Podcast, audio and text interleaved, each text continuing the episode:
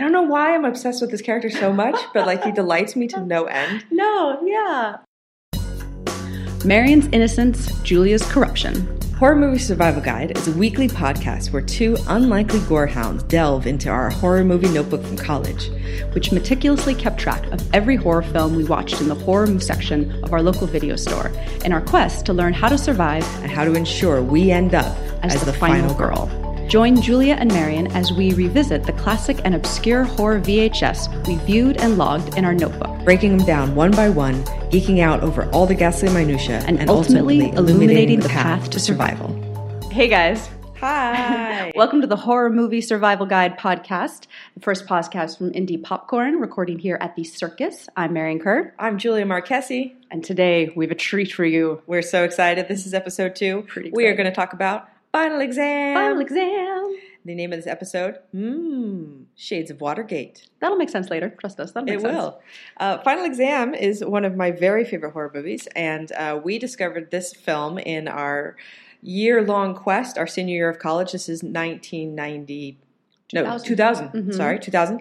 Uh, and we had decided to watch every horror movie in the horror movie section of our local video store, mm-hmm. uh, Gold Star Video in Orange County, California started a horror movie notebook, logged all those puppies in. Uh, final exam came to us in a long dry spell where we've been watching some terrible, terrible films. And if you've ever had to watch, we didn't have to. That's the thing. We just chose to watch terrible films. We were uh, trying. We were trying. And we had heard uh, Final Exam. Uh, Randy mentions Final Exam in, in Scream, Scream 2. 2. Yeah, he has this whole list. So uh, just before Randy gets it in Scream 2, which should not be a spoiler for anybody if you're listening to this, but um, he, the uh, the Ghostface killer asks him what his favorite scary movie is, and uh, and rattles says, off a list. He rattles off a list, and one of them, but a lot of them were movies that I did not think at the time were real movies. It was like Splatter University, Final Exam, Graduation Day, like uh, just all these movies that I'm like, there's just like Kevin Williamson just made these things up. There's not. And then when we were going through and we looked at all the box, we saw Final Exam, and I was like, oh, that's one. That's a real one.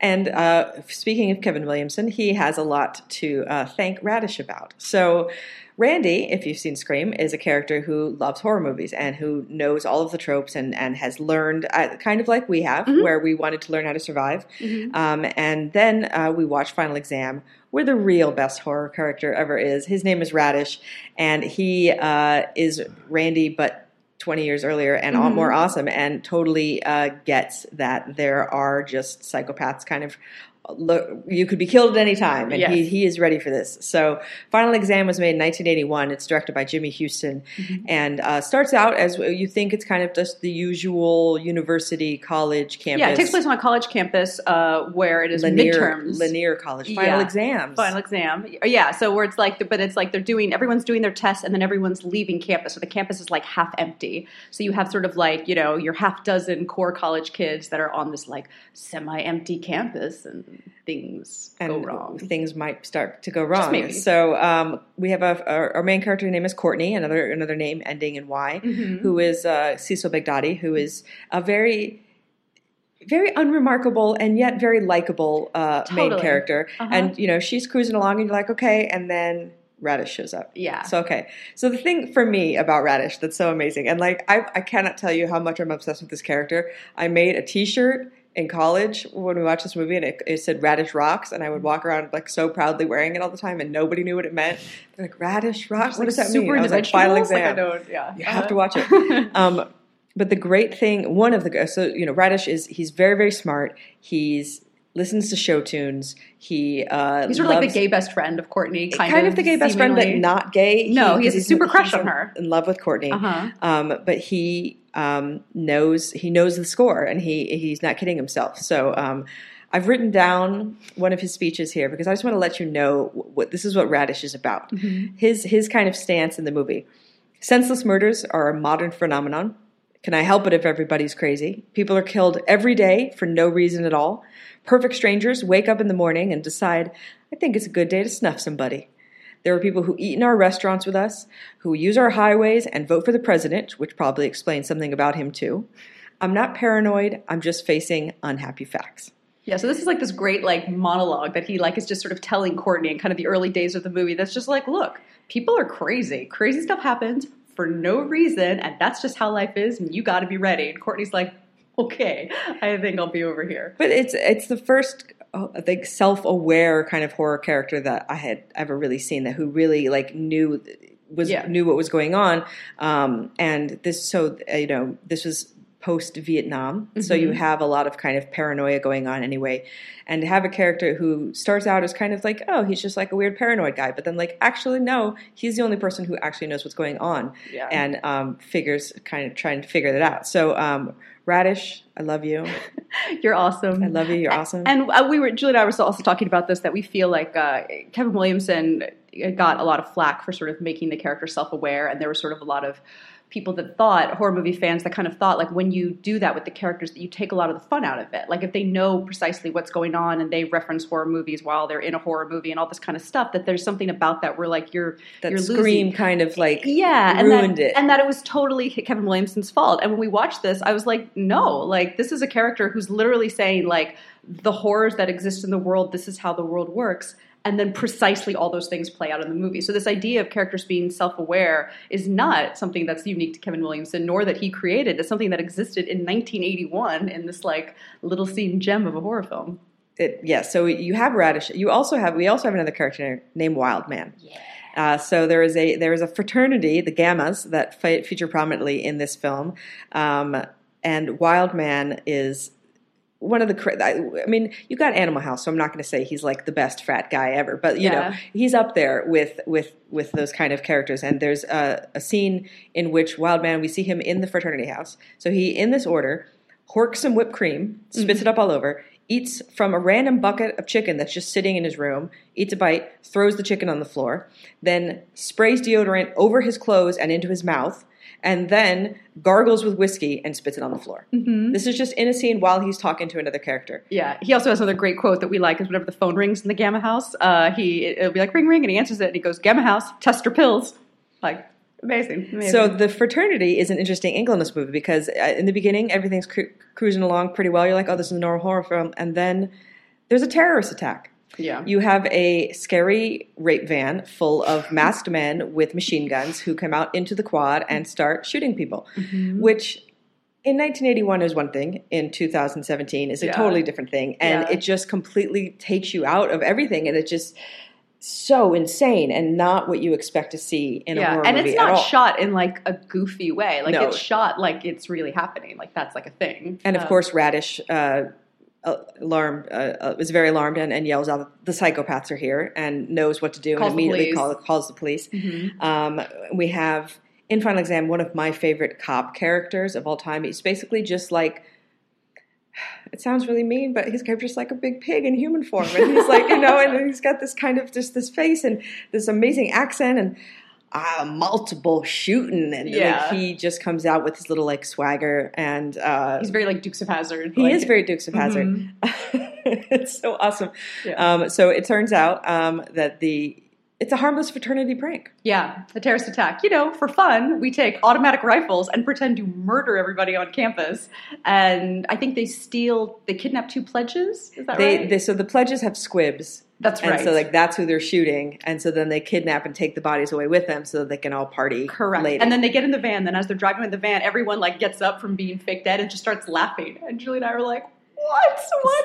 And they're like, "Oh, call it a Friday. That's a there we go." That's harmless fraternity prank. Uh, just We're a kind of a different a different time period where I don't think people would laugh and think that was really funny. No, like I think No. you'd go to jail for that now. Like I'm Mhm. pretty sure you'd go to jail for that. Um, so then, uh, but then murders start to happen. So then we start seeing, um, kind of one by one, we meet we meet Courtney, we meet Radish, we meet other people that live in their dorm, and then we meet people from the Gammas and all the fraternity. And so you have this A plot, B plot of the two groups of people, and then this sort of faceless guy shows up who you see in shadows, who you see in, in kind of dark form stalking people, and then eventually starts kind of offing them one by one by one. So you get that kind of early horror movie, like we're not really going to show you the killer kind of thing. So you, Mhm. you see, you know, you see he's a big dude.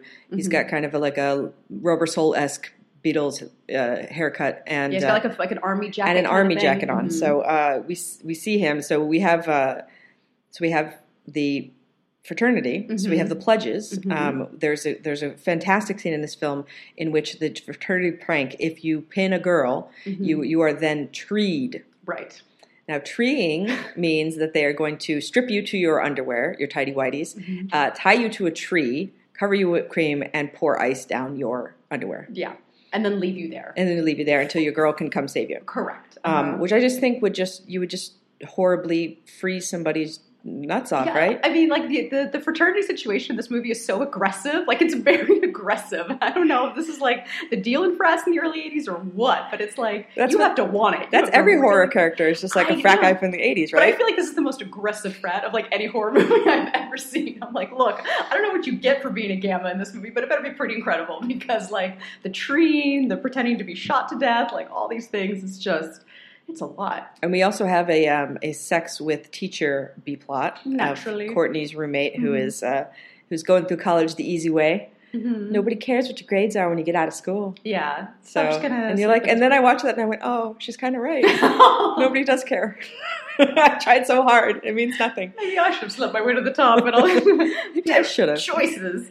Um, but then we, but then we, the, the guy who's who plays her professor is like the super '80s professor with like elbow patches, white man afro, this absurd mustache. Oh, it's that a bad just mustache. unbelievable, unbelievable. Um, so yeah, so basically people start getting so like guy who gets treat gets picked off, uh, girl who sleep Courtney's roommate who's sleeping with teacher gets picked off.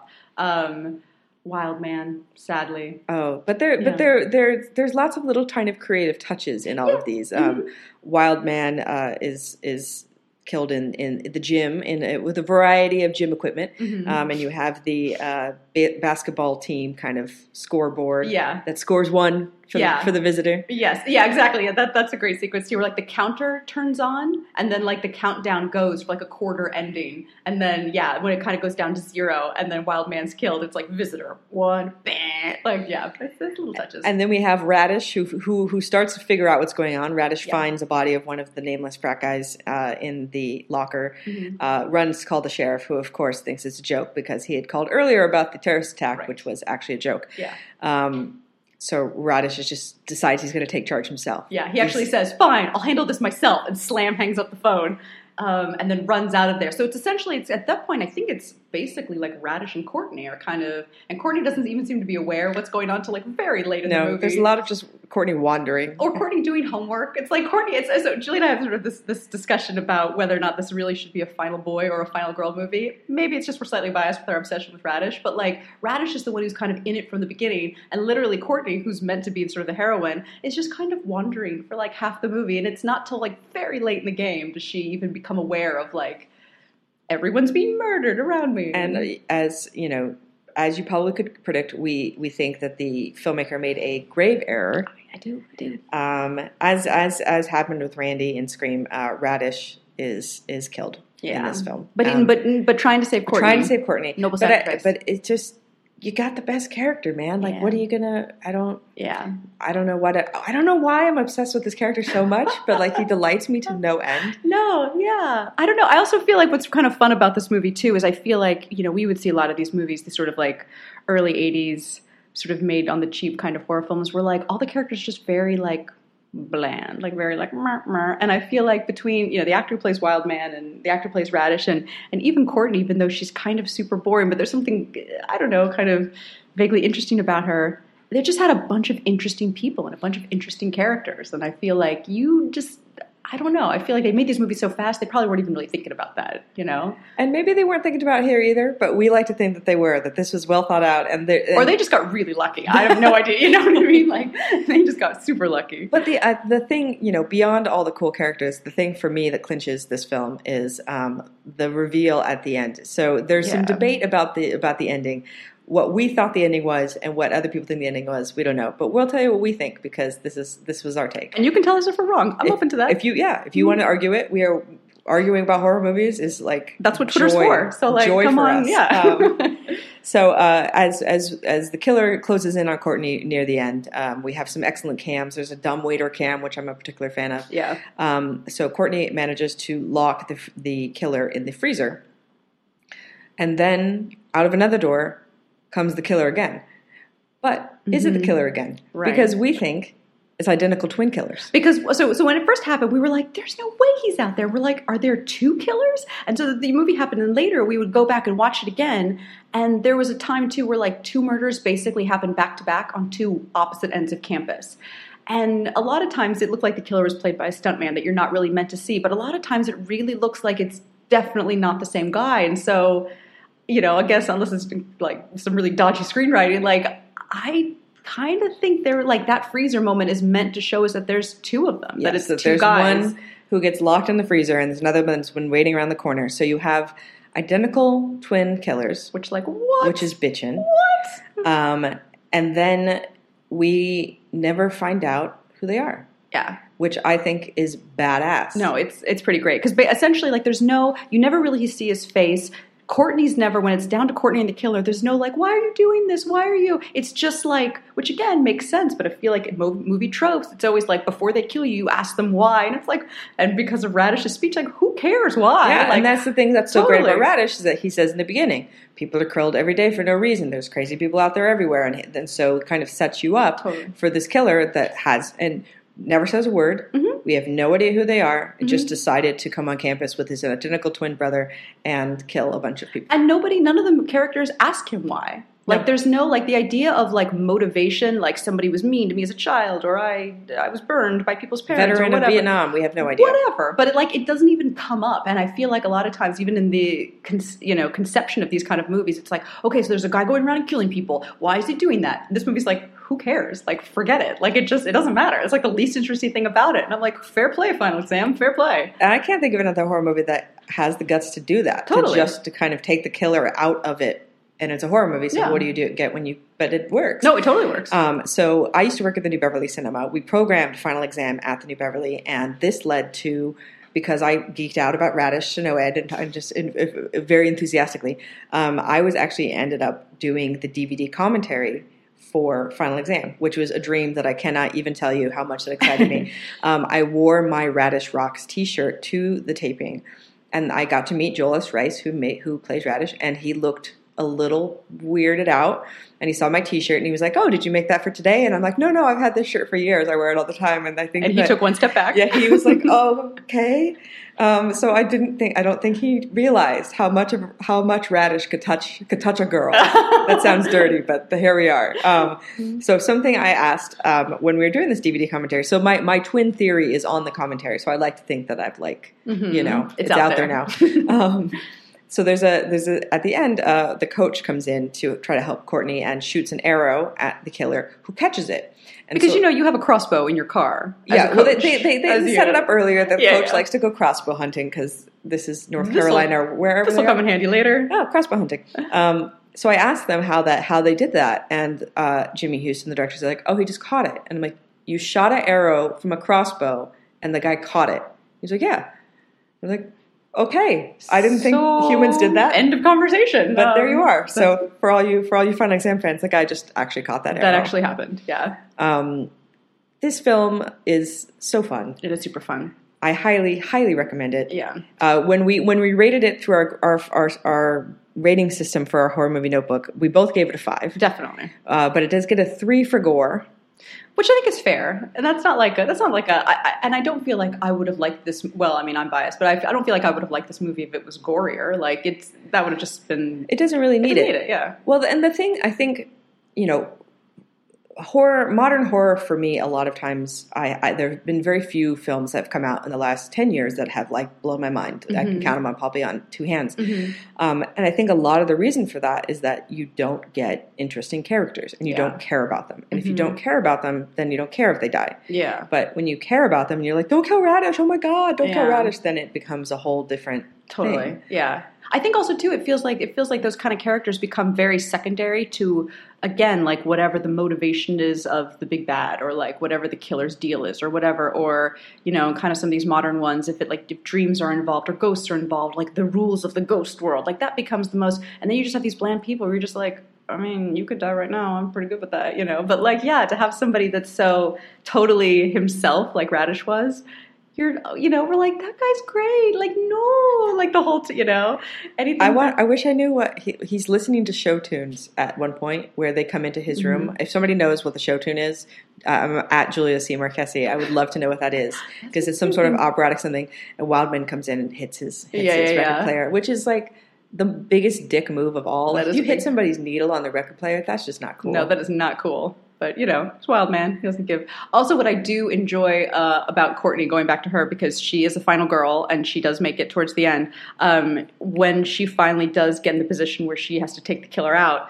Um, what I think is, and again, I don't know if it's intentional or not. What is so interesting is because she's this very like, oh, everything's okay. Oh, your theory about people being psychopaths or crazy or whatever. When she comes down to it, where she has to essentially stab him to death, um, which is a sequence that goes on and on and on and on. She is crackers at the very end of it. Like she stabs him. I think we counted what twelve times. 12 times. So she stabs him 12 times and then and it's like they've clearly given the actress like something to stab because there are things where like she's not just going up and down with one hand like she'll use two hands and then it's like effort to take the knife out and then effort to put the knife back in. Like it goes on and on but she's done he's dead and then she just kind of walks over to the side of the steps and like curls herself in a ball and just rocks and credits. And that's it. And we're like wow okay So you got to give so It's many not like- so many props to a film that Totally. like but it's not like, oh, it's going to be all right, No. or she's a better person, or no, she's a final girl, but there's a cost. like, there, you know, they are And carting her off to the funny farm. totally. And like, Courtney's kind of mad. Like, that's the, that's it. That's that's the gig. You know, like she made it, but like, yeah, the movie just totally owns the like, yeah, she made it, but she's insane.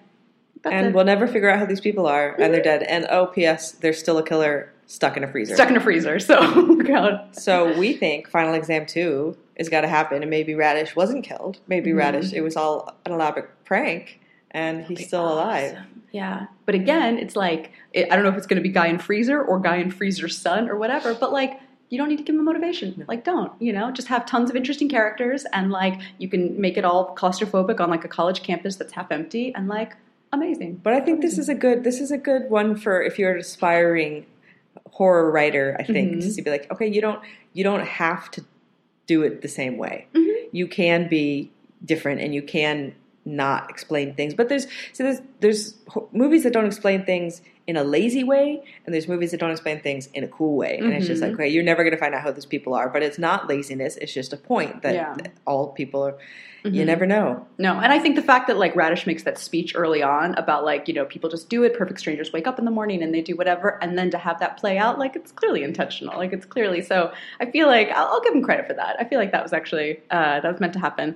Um, the quote, the title for this episode, uh, "Shades of Watergate," comes from a quote that Radish, one of a great quote that Radish has before he discovers the body um, of the guy stuffed in the locker. Uh, he goes to the gym and tries the door and it should be locked, but it's not. So he opens it and sees that it's open and goes, ah, shades of Watergate. And then walks in. He's like, God, that's fucking great. That's so fucking great. Like- Um, I like. I, there are several of Radish's lines that are my favorite. Of course, Mm-hmm. um, he turns in a test and says, "I'd like an A, please." Hmm. Um, and it's the first one to finish with this test. And when Of everybody course. groans, says, "I can't help it if I'm brilliant." yeah, like he finishes, he's that guy who finishes the test early and stands up and everyone else is like halfway through theirs and everyone's like, oh, I can't help it if I'm brilliant. Oh, great. Um, and I also uh, one of my other favorite quotes is uh, Gary, who is treed, is waiting for Janet to come get him, and uh, shivering with ice in his crotch. Uh, the bitch is always late. He does say that. Aw, Aw. Poor Gary. Poor Gary. Um, and there definitely are the, some of the tropes about like you know useless cops, uh, adults not being helpful at all, like Courtney totally and Radish totally being left up to their own devices, people not believing them. The only way they're going to get out of it is if they take full ownership of like what's going on. Um, there's also a really great sequence where I- think it, it is is it Courtney who like walks into that room or is that's Uh, Janet. that was Janet.